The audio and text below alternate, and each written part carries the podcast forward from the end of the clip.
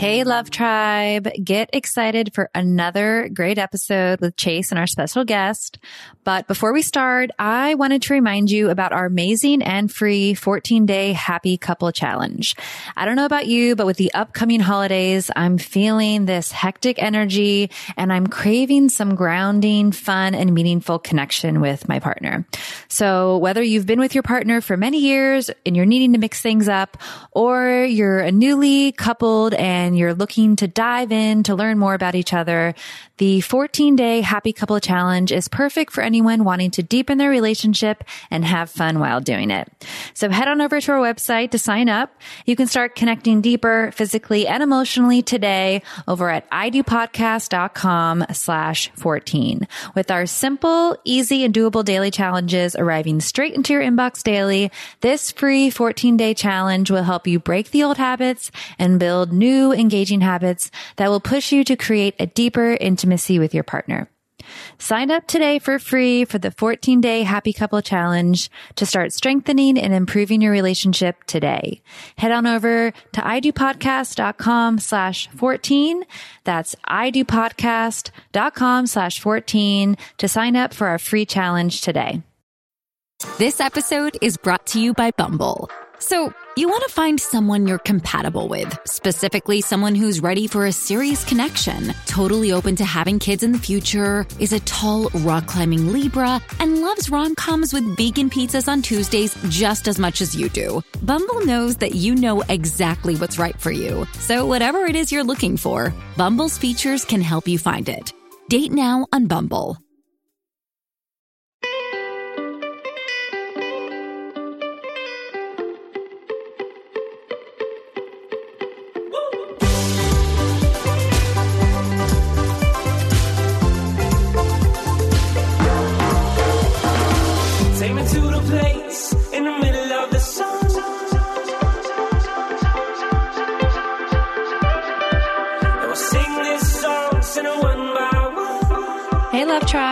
What's going on, guys? Thanks for tuning in to today's show. Yes, today on the show we have Kaley and Nate Klemp, and they are the authors of the book 8080 Marriage. Kaley is the nation's leading expert on small group dynamics and leadership development. She is also an author of three other books and is a TEDx speaker. And Nate is a writer, philosopher, and entrepreneur and also the founding partner of Mindful, one of the world's largest mindfulness media and training companies. And they've been together for, I think what, married for 14 years, they said, but been 24 years 24 they met in high school. Exactly. Such a beautiful story. Yeah, and they get into their personal story towards the end, the end of the interview, which is really cool and inspirational. But today we focus on the Enneagram personality trait chart, I guess you would call it, or system. And uh, it's really interesting. You guys might know of like Myers Briggs and different personality trait categorizations. This is one of them. And talk about the different categories and how understanding them for yourself and for your partner coming together with that can really help your relationship. So we really enjoyed just getting to know our own personalities and all the other ones out there and how they relate to each other. And we really encourage you guys to maybe even now to check out the link in the podcast description and take the test so you can have a perspective of where you might fall in the personality traits and you'll have a better understanding as you follow along. But even if you don't do that, there's a lot of value and Kaley explains all of them. So as she does it, as Sarah and I did, you can kind of go, okay, that's me and really interesting interview today. Yeah, great interview. And as always, thank you guys so much for tuning in and sharing the podcast with your friends and family. We have a ton of free resources on the website. So please go check that out. One of those being our 14 day happy couple challenge and then our online course, Spark My Relationship. Check it out. We have a discount of $100 off for our podcast listeners. So you can gain access to that discount at sparkmyrelationship.com forward slash unlock. And we hope you guys enjoy today's episode.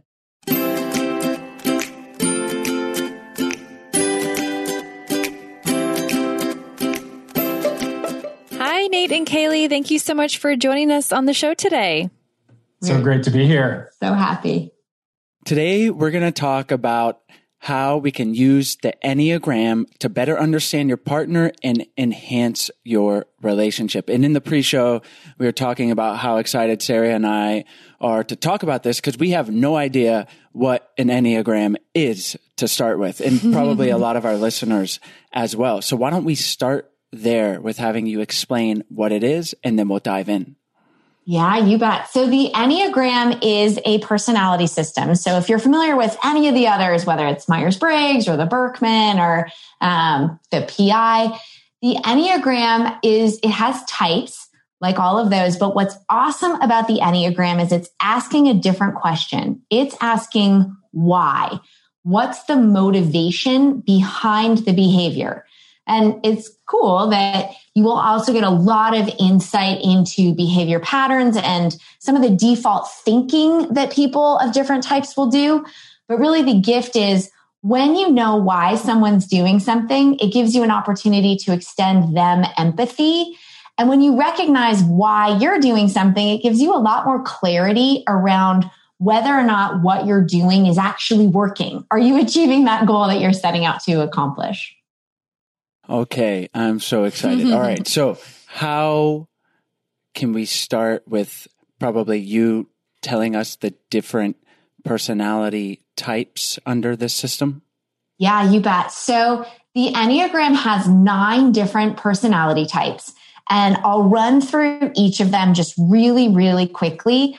I actually recommend if you listen to this podcast, you're like, oh my gosh, I am curious about this.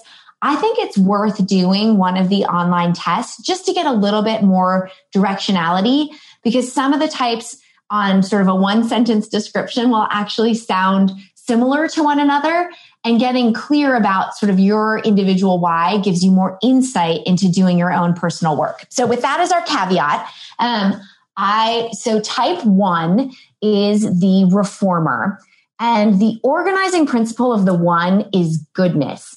And so what you'll see when ones are healthy and at their best is a real sense of ethics, of vision, of principles. And that same thing will start to bite ones a little bit in the behind in that when that striving for goodness gets stuck, it becomes perfectionism, critic- criticism, and judgment. Type two is the helper. And the organizing principle or the essence quality of the helper is love.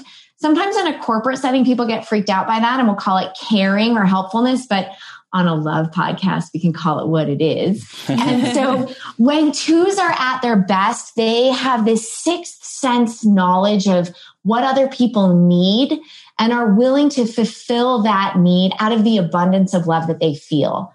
Where twos will get stuck is that they make it so much about loving other people and being the loving and helpful one that they, they neglect themselves. Type three is the achiever. This is um, organized around value. And so threes at their best, they set big goals and accomplish them. And when threes get kind of stuck, it starts to feel like they're human doings instead of human beings, that they're only out trying to make sure that they're contributing value and successful. And they kind of forget about their heart. Fours are the individualist, and fours are all about depth or significance and meaning. And when you get a healthy four, expect to understand beauty, aesthetic, um, purpose in a totally new way. When fours get stuck, though, that attempt to really have meaning and depth can start to feel moody or can start to feel sort of extra special or, you know, the criticism of like the special snowflake. Type five, right next door, is in some ways the opposite. Fives are the investigator, is really organized around wisdom. And in that, that essence quality of wisdom, fives at their best, they are about understanding the full and true nature of things and pushing out the bounds of what can be known. So these are in some ways like your theorists and your scientists. Where fives will get in trouble is that it becomes so about the ideas and so about the knowledge and understanding that they will sometimes forget the people and they'll forget their relationships and get stuck in their head. Sixes are what we call the loyalist. And the organizing principle is security. Although I will say that the more conversations I've been having recently, the more sixes will say to me that they resonate with trust.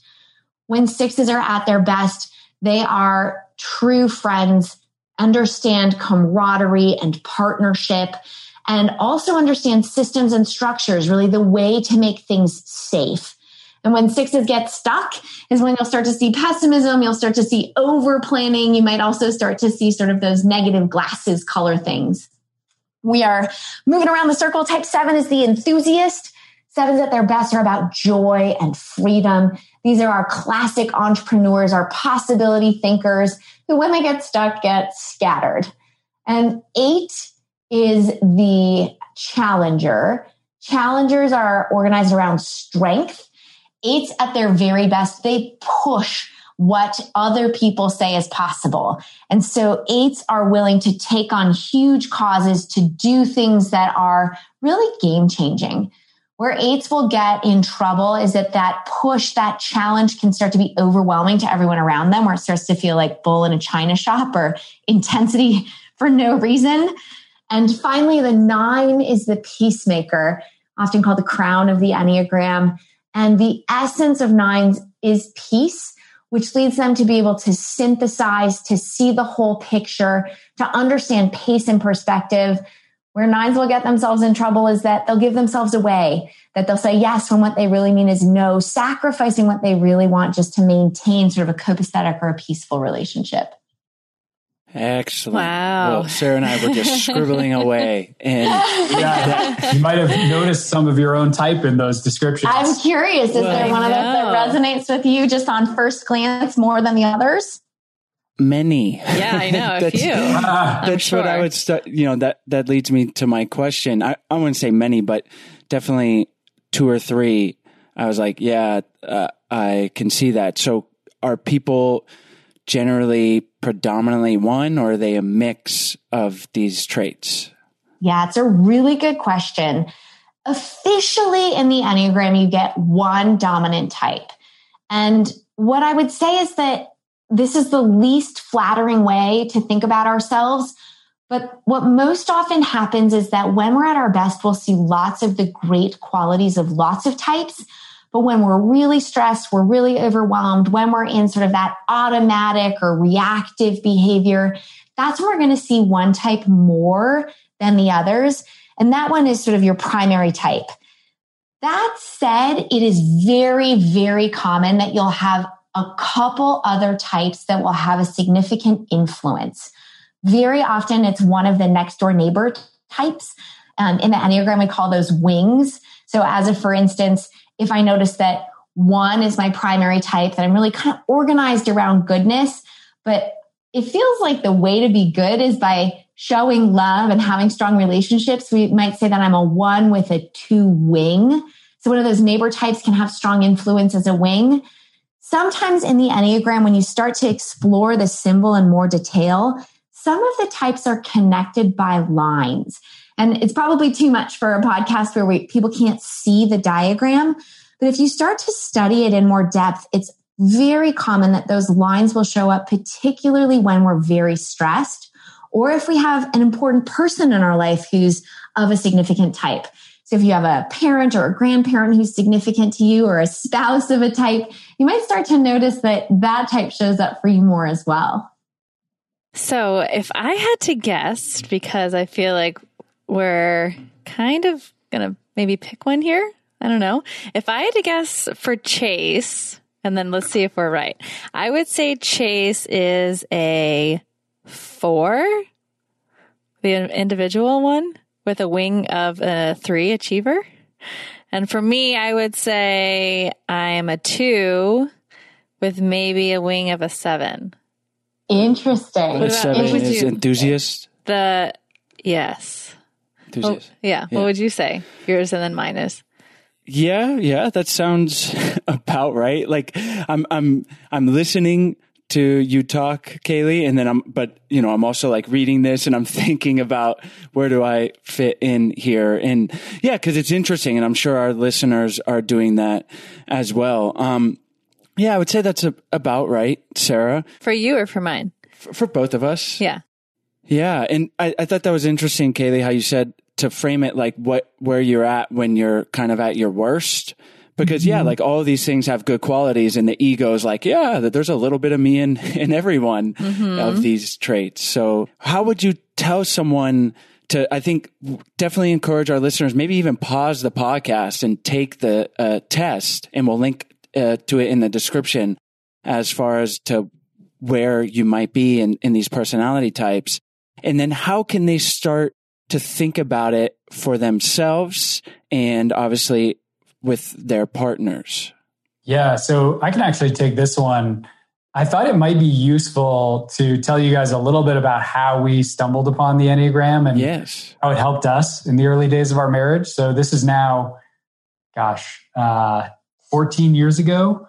We had been married Mhm. for about a year and, you know, met in high school, had an amazing wedding, all that. And then, like many couples, we hit that first year or two where it started to get real that this is the person we're going to spend the rest of our life with. and we had no idea how to do this thing called marriage. And so we were in a very challenging, dark place. And Kaley's parents actually recommended you should go to this Enneagram seminar. And we were like, Enneagram, what is that? Why would we do that? So, anyway, we ended up going, and it was, I think, one of the most important moments in our relationship. It may have saved our marriage, to be honest. And the reason is that we were finally able to understand the patterns of each other. Like some of these things that would drive me crazy about Kaley, I didn't understand why she was doing those things. And as Kaley said at the beginning, you know, the Enneagram is really about the why and the motivation behind those. So just as an example, Kaley is a one, um, the reformer. And that means that when Kaley's stressed, there's this kind of perfectionism that starts to come through. It's true. So, like having a very clean house and kitchen is super important, and I'll receive criticism on my dishwasher loading technique, things like that.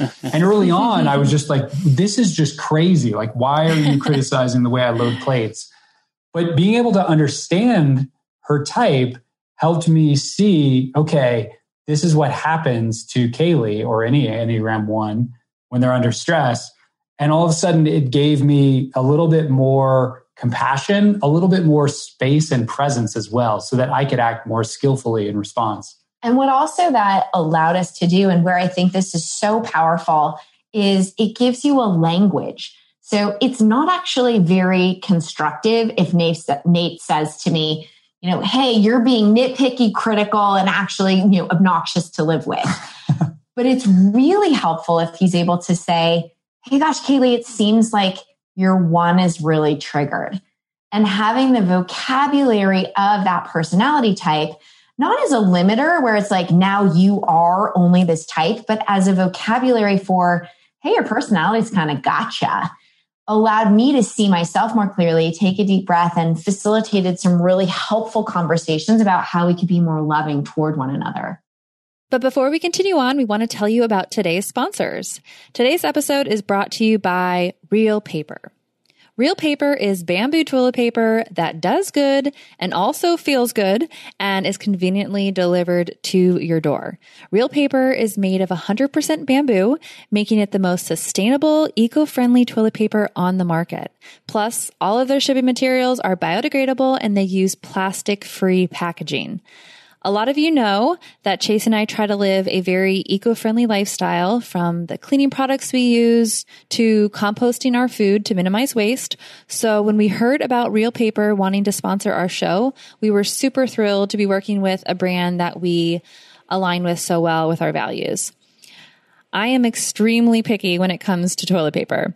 When I'm in Costa Rica, I will actually drive five hours to San Jose to get a specific brand of toilet paper. So when I heard about reel paper and then actually felt how soft it was, I was so excited that I found a new brand that meets my standards and is also made sustainably. I didn't know this, but bamboo fibers actually make a much softer paper product than many recycled paper and wood fibers. And because of its very unique composition, bamboo is naturally designed for its strength. And another thing I love about the brand is that they give back. By purchasing reel paper, you are supporting their mission to provide access to clean toilets to those in need around the world and also give American households a way to reduce their carbon footprint. So go check out reelpaper.com and use the coupon code advice to receive 25% off your first subscription when you order at reelpaper.com. Again, that's reel, R E E L, paper.com and use the coupon code advice for 25% off your first subscription. Today's episode is also brought to you by our online course, Spark My Relationship.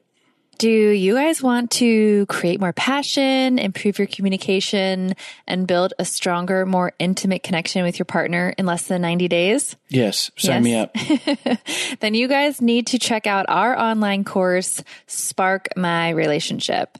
It is an online course, like I mentioned, that we created with over 15 therapists and psychologists to bring you guys the strategies marriage therapists teach their clients we talk about it on the show. Relationships take work. Sometimes they function pretty easily and you coast along, but we've found the reality is, is you have to do work sometimes and to make them better, to change them so that they're more satisfying for both partners. And you've made it here. You've made it to listening to our show. So you guys probably already know that a little bit, but what you might not know are the specific tools and exercises that you need to create those lasting and positive improvements in your relationship.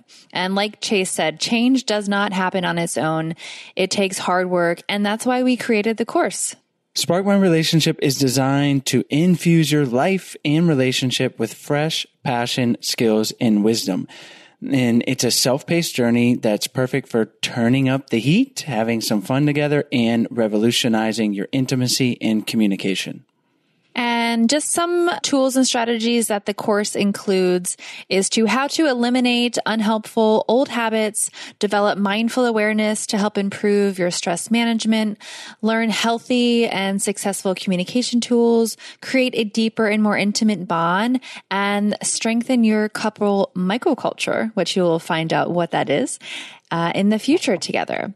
So for our listeners only, we're offering a special of $100 off the course. Visit sparkmyrelationship.com slash unlock to unlock your discount. And there is a 30 day money back guarantee. So there really is no reason to not give it a try. So go to sparkmyrelationship.com slash unlock for $100 off. It's such a valuable thing to be able to better understand ourselves, why we act the way we do, to be able to share that with our partner and our partner do the same. Because just like you said, Nate, it, it allows us to have a better understanding of why they're acting a certain way or for yourself to understand and give yourself compassion. Like, hey, I'm I'm feeling my one right now. That's why you know the dishwasher's freaking me out. And yes. so how, how else do you guys use this in, in your relationship? I would say we use it all the time and in every way. And so the first is really about what you were just describing, Chase, is this self understanding. So if I pick up on what you're saying, you know, around potentially being a four, two or a four, seven relationship, for you understanding that What's going on when you are in that four is a desire for depth and meaning and uniqueness. And there's a way that when you're really centered, you're going to see the world through a completely unique lens. You're going to ask questions that no one else would have thought of, and you're going to feel things more significantly. And where that's an incredible gift is in creation, is in sort of orthogonal thinking, is in beauty, is in sort of, I don't know whose idea it was to move to Costa Rica for a little bit for this period of time, but sort of the, the art of the possible. And yet there's a way that when you're engaged with somebody else, that self understanding where, you know, whereas the dishwasher might freak me out for you to be like, Hey, this feels ordinary or this feels shallow, or this feels like, gosh, we are barely scratching the surface. And the other person will be like, well, yeah, it's because it's like, this is our first conversation about this. Like, why do you, why does it always have to be the most profound thing? And like, I don't know. It just does, it creates, to your point, sort of self compassion and an avenue then, Sarah, for you to go, hey, how can I meet you where you are? It's possible that there might be a longer processing time, or it's, it's possible that you know, Chase might feel something first and not even have good language for it. And so there's a bit of a patience to loving someone of, of the type four where you're like, the words aren't necessarily easily accessible because the experience doesn't always map to, you know, English in particular. And so it, it helps you communicate, it helps you reach out, it helps you connect.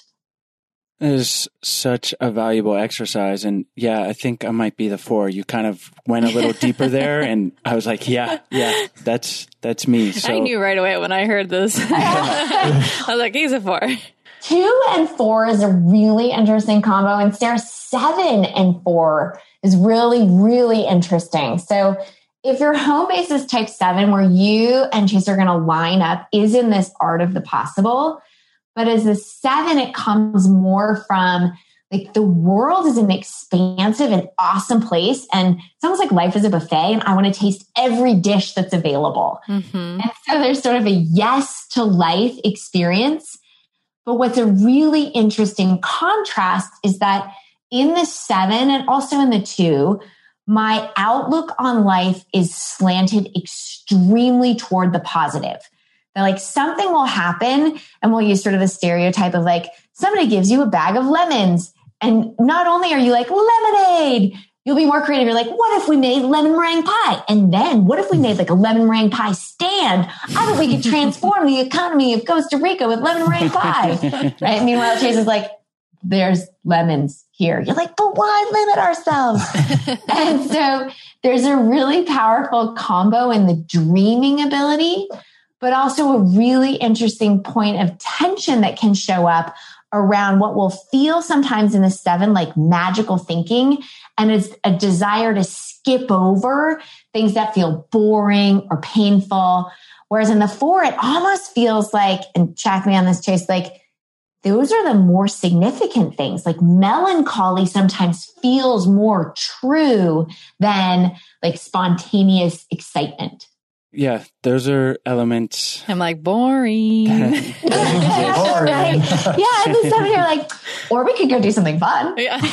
and I'm like, let's talk about it. I want to go yeah. on this. But how does it feel when you're dreaming yeah. about that something fun? I've been known to be in my head. Um, so yeah, very interesting. I'm loving this. So I'm thinking now about these personality types, and I don't. I want to say maybe part of the danger or something to be aware of is I can see even just understanding my own now just a little bit of how that can trap us inside the limiting beliefs of like, oh, I'm a, I'm a three or I'm a four. So this is how I act or trapping your partner inside of that. So can you talk a little bit about how to think about that? Yeah, I can take this one. So that is one of the potential shadow sides of the Enneagram system is that you can begin to identify with your type or you can begin to identify your partner as a type. So you can start to say things like, oh, you're being such a two right now, or like, oh, I'm such a nine. That's my home base on the on the wheel is the nine. Um, and I think at the deepest level, what the Enneagram is saying is that your personality, so your sort of mental and psychological structures fall into these patterns, especially when you're under stress. But you, the essence of who you are, is way bigger than that number, right? And when we're at our best, we can have access to all the different types. So we're not bound to one place on the on the wheel. Whereas when we're under stress, we do tend to fall into those patterns of the type. The other thing, though, that I think is interesting here, and this in some ways can connect the Enneagram to our book, The 80 80 Marriage, which we just put out, which is, you know, in our book, we talk a lot about this idea of radical generosity. So shifting from doing simply what's fair to a mindset of radical generosity where we're really stretching toward our partner, contributing at something more like 80% instead of 50%. And with the Enneagram, what I think is really cool and exciting for couples is that once I understand Kaley's type and I understand the things that motivate her and her unique patterns and, and her unique needs, frankly, I'm able to express generosity in a whole new way that really lands for her. And, and so there's a, a real invitation here, I think, for a powerful form of generosity where we're stretching to meet the other person where they're at. And often where they're at is this personality structure of the, the type. Thank you for that, Nate. And kind of tying into that, how would you talk to someone or think about not limiting your partner to that personality type, but also when it's kind of unacceptable, like when it becomes, oh, I'm recognizing you're being a one and this, this, and this, but then in having empathy, but then there's a certain point where it's like, it's not an excuse for bad behavior or, um, maybe it's just not working in the relationship. Does that make sense? Yeah, I think that you you've named both sides of the risks of the Enneagram. So um, I actually I wrote a blog post about this that the Enneagram is not an excuse. So there's no such thing as like, ah, oh, I just can't help but being overbearing, aggressive, and domineering. I'm an eight. Absolutely not. The Enneagram is also not an accusation where you can't say like, ah, oh, what you're just being such a six like that, that is actually, I think, the opposite of the intention. And yet what you point to is boundaries and revealing our own truths is also an essential part of marriage. So there's another place where I think the 80-80 marriage and the Enneagram are beautifully complementary, which is around this practice of revealing and making a request that if your partner is doing something that is totally true to type and yet is destructive or hurtful to your relationship, it's really important to be able to, with compassion, say to that person, as a for instance, for a nine, who's, you know, sort of their shadow sides that they can withdraw, where I might say, Hey, in this conversation, it feels like I'm out on my own. And my inner experience, my reveal is it feels like I'm fighting for something that you don't care about. And my request is that you show up and meet me there. And again, that's neither saying, Hey, you can't help it. Nine say yes when what they really mean is no. Ah, well, darn, I guess I just live with that. no, you make a reveal and a request, but it comes with the compassion that some things are just harder for some types than others. That for a nine to engage in conflict, for a peacemaker to sort of stretch and have that direct conversation just takes a lot more conviction and energy than, for instance, a challenger, that type eight. Between the two of you, it's sort of that recognition where it takes more presence and attention for that seven, if Sarah, that's your home base, to land and stay with something and you can, of course, dot I's and cross T's, but it's a lot more fun to start a new project.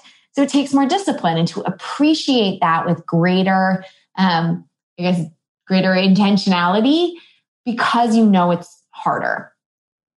Thank you for that. And, and yeah, it, it kind of brings to mind this quote. I've been wanting to share it because I, I thought it was so great. I heard it on a podcast and I'll link to it. It was a, a philosopher, thinker who, who wrote a book on love. And it's uh, that we don't need people to be perfect. We just need people to explain their imperfections to us in good time before they've hurt us too much with them. And mm-hmm. that was like the way they they framed what love is or a relationship. And and that's kind of what we're talking about here. Like our partner in their personality type, it's not perfect. And uh, but we just need to understand our personality type and to be able to share it with our partners so we're not just hurting each other with these imperfections. I love the way that you're framing that because I think there is no such thing as a perfect person. Like if we're going in pursuit of a perfect person to be married to, like good, good luck friends and report back if you find them. Yeah. Um, but instead what you're describing and what I love in this philosopher is I think about people's personality types and their Enneagram type in some ways as a lifetime journey where as we get more awareness of our type and the more we understand those default patterns or sort of the ways that we'll think or behave on accident, the more attuned we can be to them and therefore kind of head them off at the pass with choice. and be able to engage in a different way that is more loving. So we stop hurting our partner in that old predictable pattern. And yet it's not perfection. It's not that I never misstep, but rather that I can share, darn, this is what happened inside. Here's the journey that I'm on. And next time, let me be better. Well, we have a great overview of the Enneagram. Are there any other elements or ways to use this or that you guys have seen that are valuable that our listeners can think about bring into their lives? Yeah, I mean, my goodness, the, the Enneagram is a component of most of the work that I do. So whether that's personal development, which we're talking about, sort of bringing out the best in yourself, absolutely in intimate relationships, which in some ways are, I think, the crucible of our types, that it really helps us hone and see our own growth journeys. I think the Enneagram is really powerful in leadership development, that there's a whole dimension of the Enneagram that's about how you show up in a leader capacity, how you manage, how you give and receive feedback, that there's really a lot of elements around how to use it pragmatically. In that respect, I use it also with corporate teams I think if, if there's sort of an overarching what, and it actually many people will use the Enneagram also as a spiritual tool to start to see where kind of their personality keeps them stuck and how they can spend more time really in their in their essence in their the wholeness of their being. So it's kind of a multifaceted tool depending on which way you want to take it. Kind of to the point of your earlier question the system i find unfolds that there's sort of the initial, you know, go back to the first couple minutes that we were talking and pick out a few of the words that resonate with you and then go explore that type or take the test online and see when you come back if there's more exploration that you want to engage in on your own, whether in an online class or in a conversation or in a coaching session, that if you are curious about seeing yourself more clearly and bringing the best of yourself to your life in all of its forms. Parenting is also another dimension where I find the Enneagram quite useful.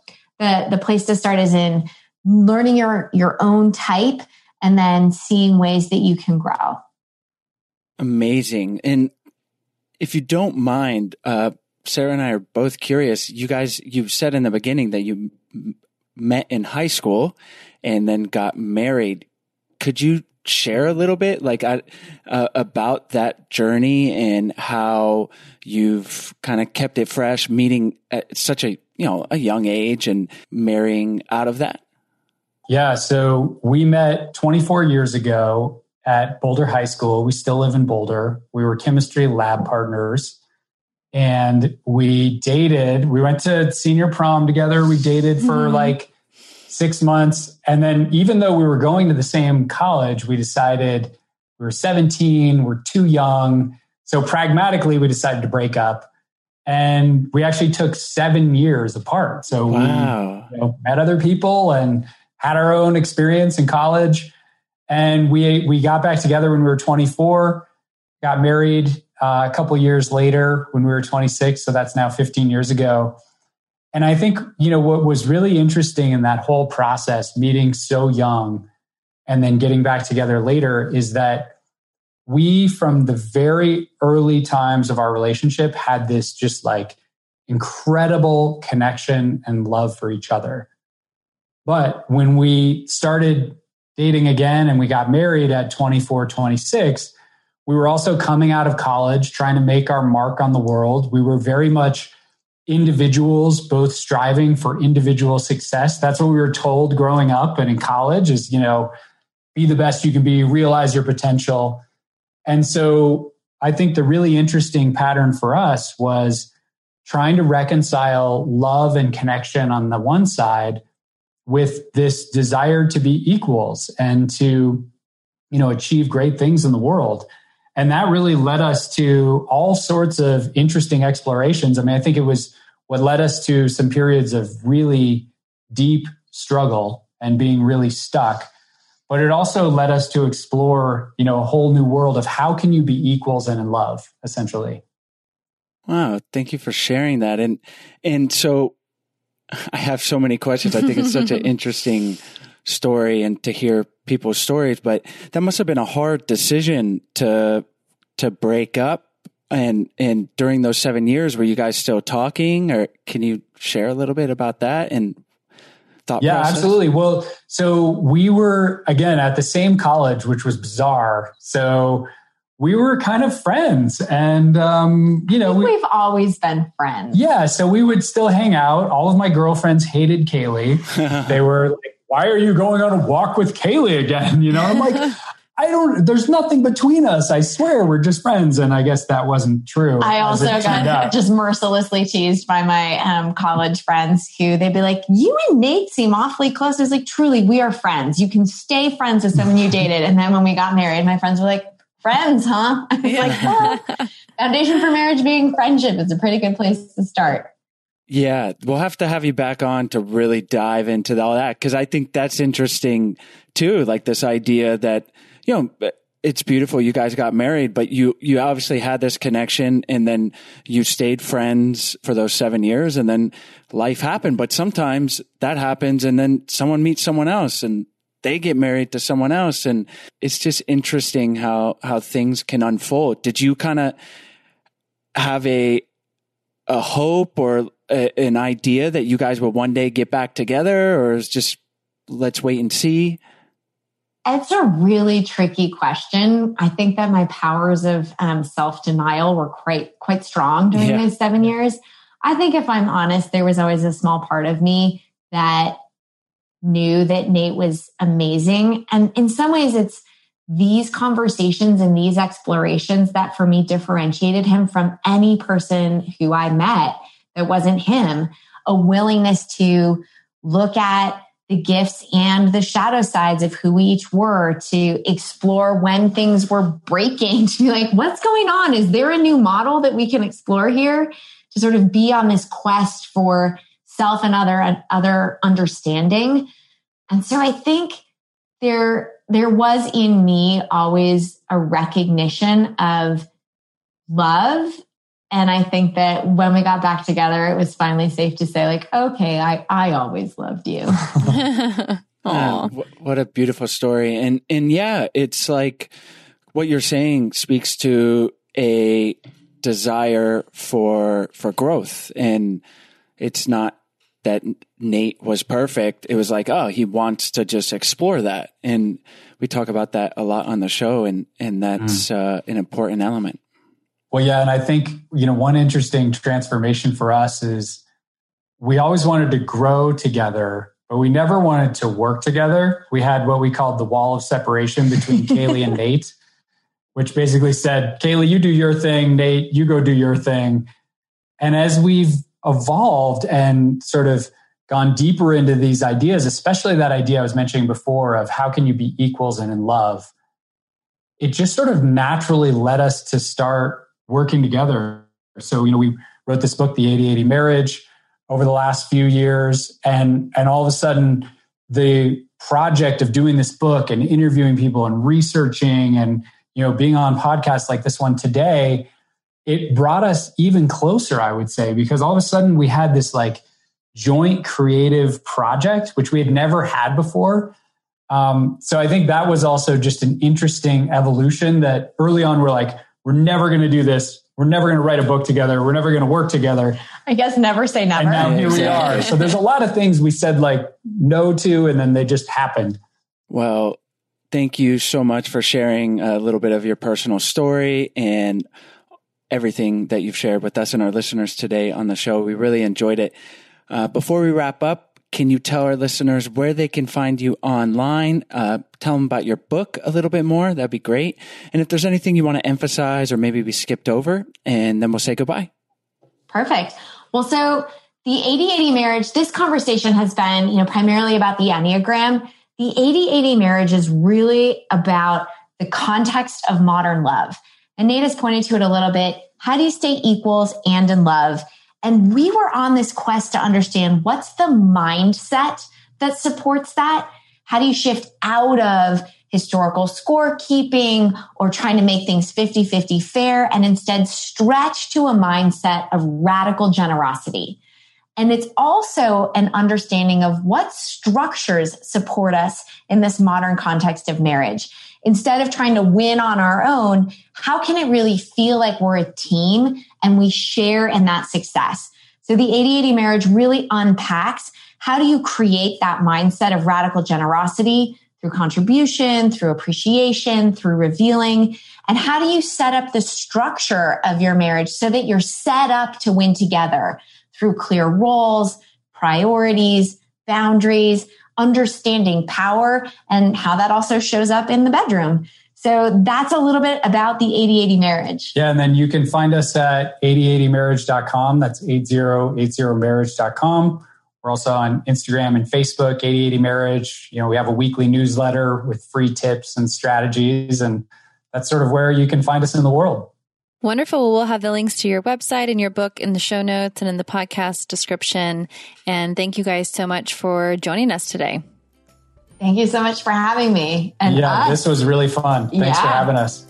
Thanks so much for tuning in to today's show, guys. As always, the links will be in the podcast description as well as on the show notes on our website at idopodcast.com.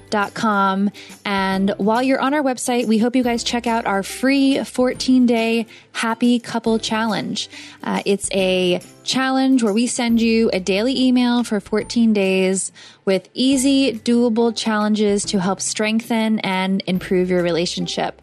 And it's honestly just a whole lot of fun to do with your partner. It's something new and we think you guys will really enjoy it. So check it out. And while you're on the website, there are tons of free resources as well as more information about our online course, Spark My Relationship, where our listeners can get $100 off. So check that out. You can go directly to the course website at sparkmyrelationship.com slash unlock. And that's where you can get the $100 off. So thank you guys for tuning in and we'll see you next week.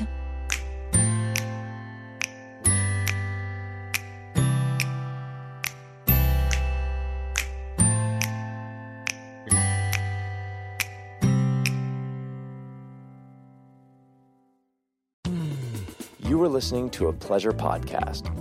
For more from our sex podcast collective, visit pleasurepodcasts.com.